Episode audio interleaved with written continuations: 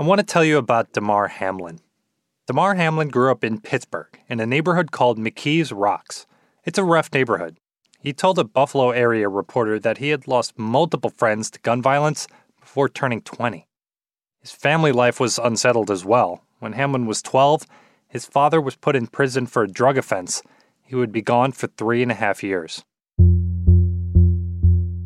But Hamlin pushed through all that, in part thanks to his love of football. Running back in the game, but Newman throws it, it's oh! deflected and picked. Incredible reaction from Damar Hamlin. He overcame multiple surgeries to become a standout defensive back at his hometown college, Pitt. Hamlin then set his sights on the NFL and was drafted in the sixth round by the Buffalo Bills in 2021. But before he even got there, he started giving back. In 2020, he set up a GoFundMe to raise money for children's toys, saying he wanted to use his platform to positively impact the community that raised him. We've got more in our breaking news tonight, and it is so shocking to see. If you have seen the footage that has been played of Damar Hamlin collapsing during tonight's Buffalo Bills Cincinnati Bengals game, it is. By now, you probably know that Damar Hamlin collapsed last Monday night following a routine tackle in a game against the Cincinnati Bengals after suffering cardiac arrest. The Bills say Hamlin's heartbeat had to be restored right there on the field. CPR was administered, and he was whisked away in an ambulance to the hospital. The game did not continue. And after it happened, nobody really wanted to talk about the game or the NFL playoff standings. They wanted to talk about Damar. I mean, he, he's charismatic. He he's he's super caring. He is always looking out for others. So many people who know the 24 year old, teammates, former coaches, family members, made it a point when talking to CNN to mention just how selfless he is. Damar was key in reaching across lines to anybody, always willing to help a lesser student, a lesser athlete. And that selflessness appears to go both ways. Remember that fundraiser I mentioned? Its initial goal was $2,500. Within hours after Hamlin's injury, it had topped more than $3 million. By Thursday morning, it had blown past 7 million, and it's still growing. Then we got some really encouraging news. It's not only that the lights are on, we know that he's home. On Thursday afternoon, his doctors at University of Cincinnati Health came out and said Hamlin had made substantial progress. Still critically ill, with a long road to recovery ahead, but well enough to be moving his hands and feet and even communicating by writing on a clipboard. Last night, he was able to um, emerge and uh, follow commands uh, and even ask uh, who had won the game. That's right, he asked who won the game. Just days after being resuscitated on the field, he was still thinking about his team. Of course, Dr. Timothy Pritts wasn't focused on football, but his team still had an answer for Hamlin. The answer is yes, you know, Damar, you won. You've won the game of life. By Friday morning, his breathing tube was removed, and he was able to talk to family and doctors in the room and his Buffalo Bills teammates over FaceTime. My guest this week is CNN sports anchor Coy Wire. He knows the NFL because he actually played in the NFL before joining CNN. We're going to talk about what this moment means for the entire sport, why it was such a big deal that the NFL postponed the game, and how players across the league are approaching games this week after seeing one of their own nearly die on the field. From CNN, this is One Thing. I'm David Rind.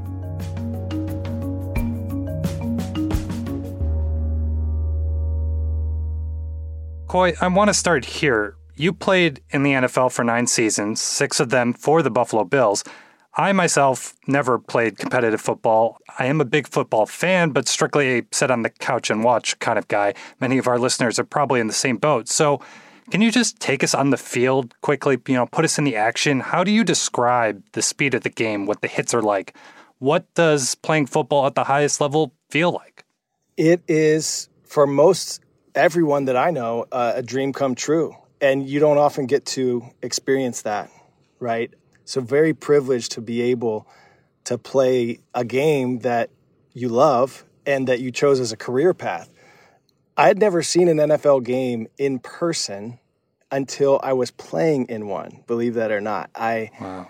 wanted to save that as a goal. Um, I wanted my first game in person to be one that I was playing in. And I'm sitting here in Buffalo in front of the stadium where mm. that dream came true. I ran through the tunnel and I stood on the sidelines for the national anthem, and tears started pouring down my face. And um, it was just so poetic. It was so beautiful, so gratifying. And then it turned into a roller coaster ride that ended with a car crash at the end of every play. and I, I said, "Oh yeah, it's still football." Hmm. um, so it is, it is um, a, really interesting, interesting and unique game. Right. And so, with all of that in mind and all of your experience, take us back to the moment that so many of us saw when Damar Hamlin went down after that tackle. What was your reaction when you first saw it? Well, I was standing watching the game uh, in front of my TV because I, I get excited and I can't sit down. But then I was forced to to sit down. Um, when I saw what was happening, I knew that something wasn't right. Um, just you see so many injuries, and you can tell when you can often identify what type of injury it is because you probably had it yourself. But it was clear that this was different than most um, we'd ever seen, hmm. and it for me was very difficult because it opened a lot of mental wounds. I've experienced my own injury. Of course, I've lost consciousness. I once it was I didn't remember what happened till the next day when I watched game film. Wow. I have a titanium plate and four screws in my neck. So I remember how scary injuries can be. But those scenes, you know, an ambulance uh, driving onto the field, players huddled around on bended knee, crying, praying, they're very familiar to me.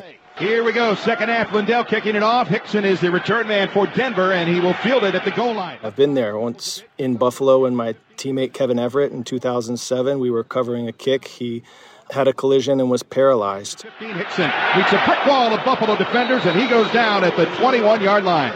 And there's a Bills player face down there, too. And I saw him convulsing on the field. Now the ambulance has made its way out onto the field, too. So boy, this is the worst thing you ever want to see anybody have to deal with in a football game.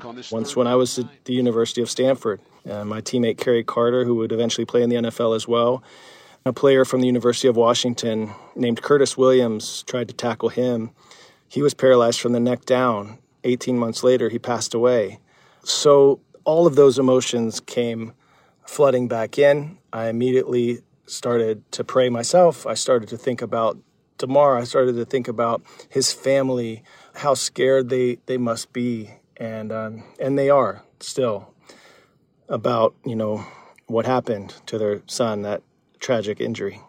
And so, were you surprised the NFL suspended the game? Because I think people who are not NFL fans, it would be like obvious, right? No, duh, when something like that happens. But you know, I think it's important to remember that the NFL during the teeth of the COVID pandemic, played every single game. They move games to different stadiums when you know hurricanes or or bad snow comes in. So, what what was your read on all that?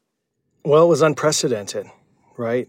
You know, I remember my wife told me uh, back in 2007 when she witnessed Kevin Everett being paralyzed on the field. She, you know, she said, "How in the world are we living in a world where a player is tragically paralyzed during a game?" And minutes later, the whistles blow and the game played on as if nothing happened. You know, she had no sports background. She didn't know about sport culture. And I had to tell her, you know, injuries are part of the game. And when they happen, we, as players, we say our prayers and then move on and we play on. And again, she couldn't understand why. That's the way it had always been. So I, I can't emphasize enough how powerful, beyond measure, it was to make the decision to call that game off in progress. Not only is it unprecedented, but it represents what I think is a paradigm shift that's happening within the NFL in regard to player health and safety. You know, we're not living in a time where players are just disposable, replaceable pieces of meat, essentially. And it looks like Sean McDermott, after talking to Zac Taylor, is going to pull his team the off the field. game has been temporarily suspended and and I won't disclose um, any of the private conversations Sean and I had, except for this. When I got over there, uh, the first thing he said was, "I need to be at the hospital tomorrow, and I shouldn't be coaching this game." That decision by head coach for the Buffalo Bills, Sean McDermott, and for the Cincinnati Bengals, Zac Taylor, to see the look of trauma and uncertainty on their players' faces to see those tears and then for them to to have the gall, the gumption uh, hmm. to say this game shouldn't go on. That was big. I mean, there's going to be a ripple effect uh, from that that right now we maybe can't quite understand, but the rest of the NFL was watching. College coaches were watching, high school and youth coaches were watching, parents were watching, and they were. So you seeing, think this is like bigger than the NFL? This this next man up mentality could be shifting here. This may be the moment where someday we look back and say that's where it all changed. You know, whereas before words from the NFL and other places about player safety being important and oh the players health is our number one priority uh, maybe before whereas those words rang hollow not anymore. It wasn't just physical health that everyone was concerned about. Those coaches were concerned about the mental health of the other players who were maybe going to have to do what had always been done. Well get back out there buckle up tap you on the butt and tell you, let's go, we got to play. Game must go on. Uh-uh. The game doesn't have to go on. I'm truly blessed that we didn't have to keep playing. There are certain times where humanity is more important than the outcome of a game or a season. In that moment, um, they treated us like people. And being treated like as a person that is cared for, it's a beautiful feeling.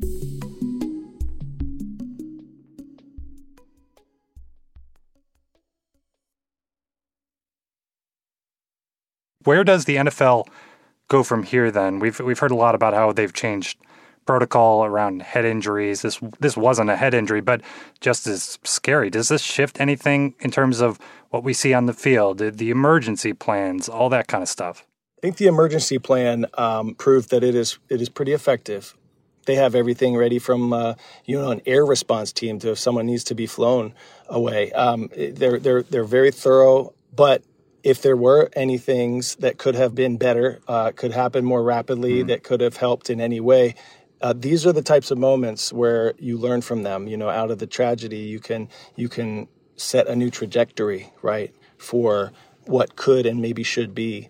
Um, and you're right, this wasn't a head injury. Um, those are to a certain degree preventable in certain situations, whether it's through equipment um, modifications or rule changes. Um, this was more of, I think it's generally um, accepted that this was a freak accident and this is something that is not preventable. So, in regards to changing the game and uh, to prevent that specific type of injury, uh, I think maybe would be tough to do, David.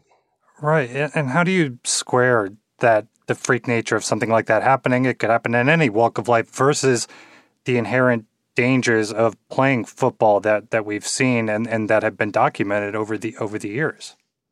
Well, you know, I, I don't think that football um, is ever going to be a completely safe sport, right? No matter how much we try, no matter how good the equipment gets. This is right. one of those career paths, one of these walks in life that people choose um, and, and they're they're willing to sacrifice their body um, to to perform uh, a passion, something that they they care about, right? And football pales in comparison to this, so I don't want to have anyone misunderstand what I'm saying, but there are other career paths like uh, the the men and women who choose to serve in the armed forces, and they sacrifice. They're willing to sacrifice and risk their lives for all of us, right? Sure. There, there are just certain career paths that people choose and they understand inherent risks. And in this day and age, with all of the education, with the concussions and chronic traumatic encephalopathy and the things that can happen and do happen playing this game, education has been a big part of the progress that's been made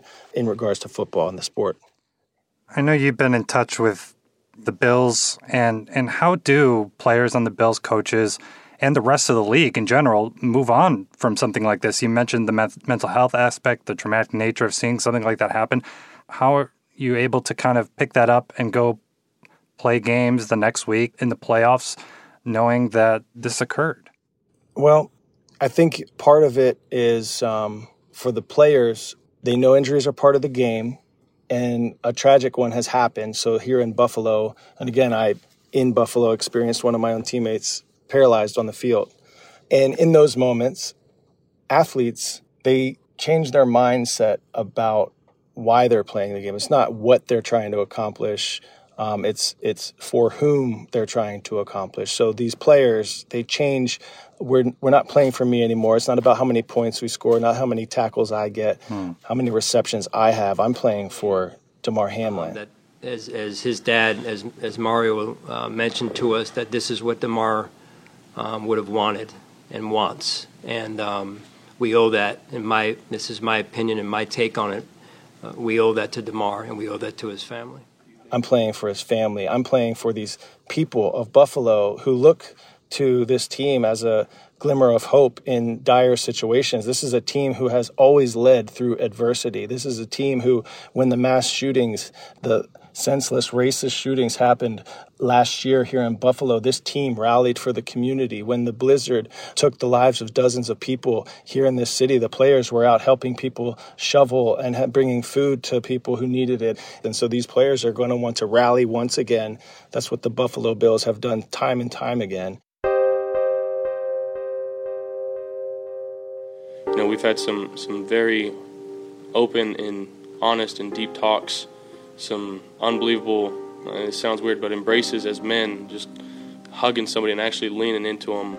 There's been a lot of that going around, and you need every bit of it. You, you really do. And, and if any team can get through something like this on the other side in a strong manner, it's um, the Buffalo Bills. Mm. Coy, thanks so much for the perspective. Really appreciate it. Thank you, David.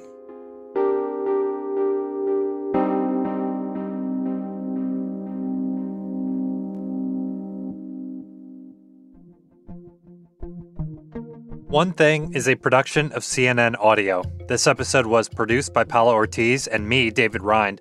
Matt Dempsey is our production manager, Faiz Jamil is our senior producer, Greg Peppers is our supervising producer, and Abby Fentress Swanson is the executive producer of CNN Audio.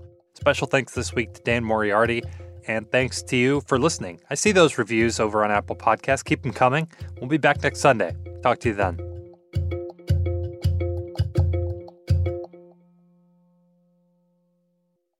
When you work, you work next level.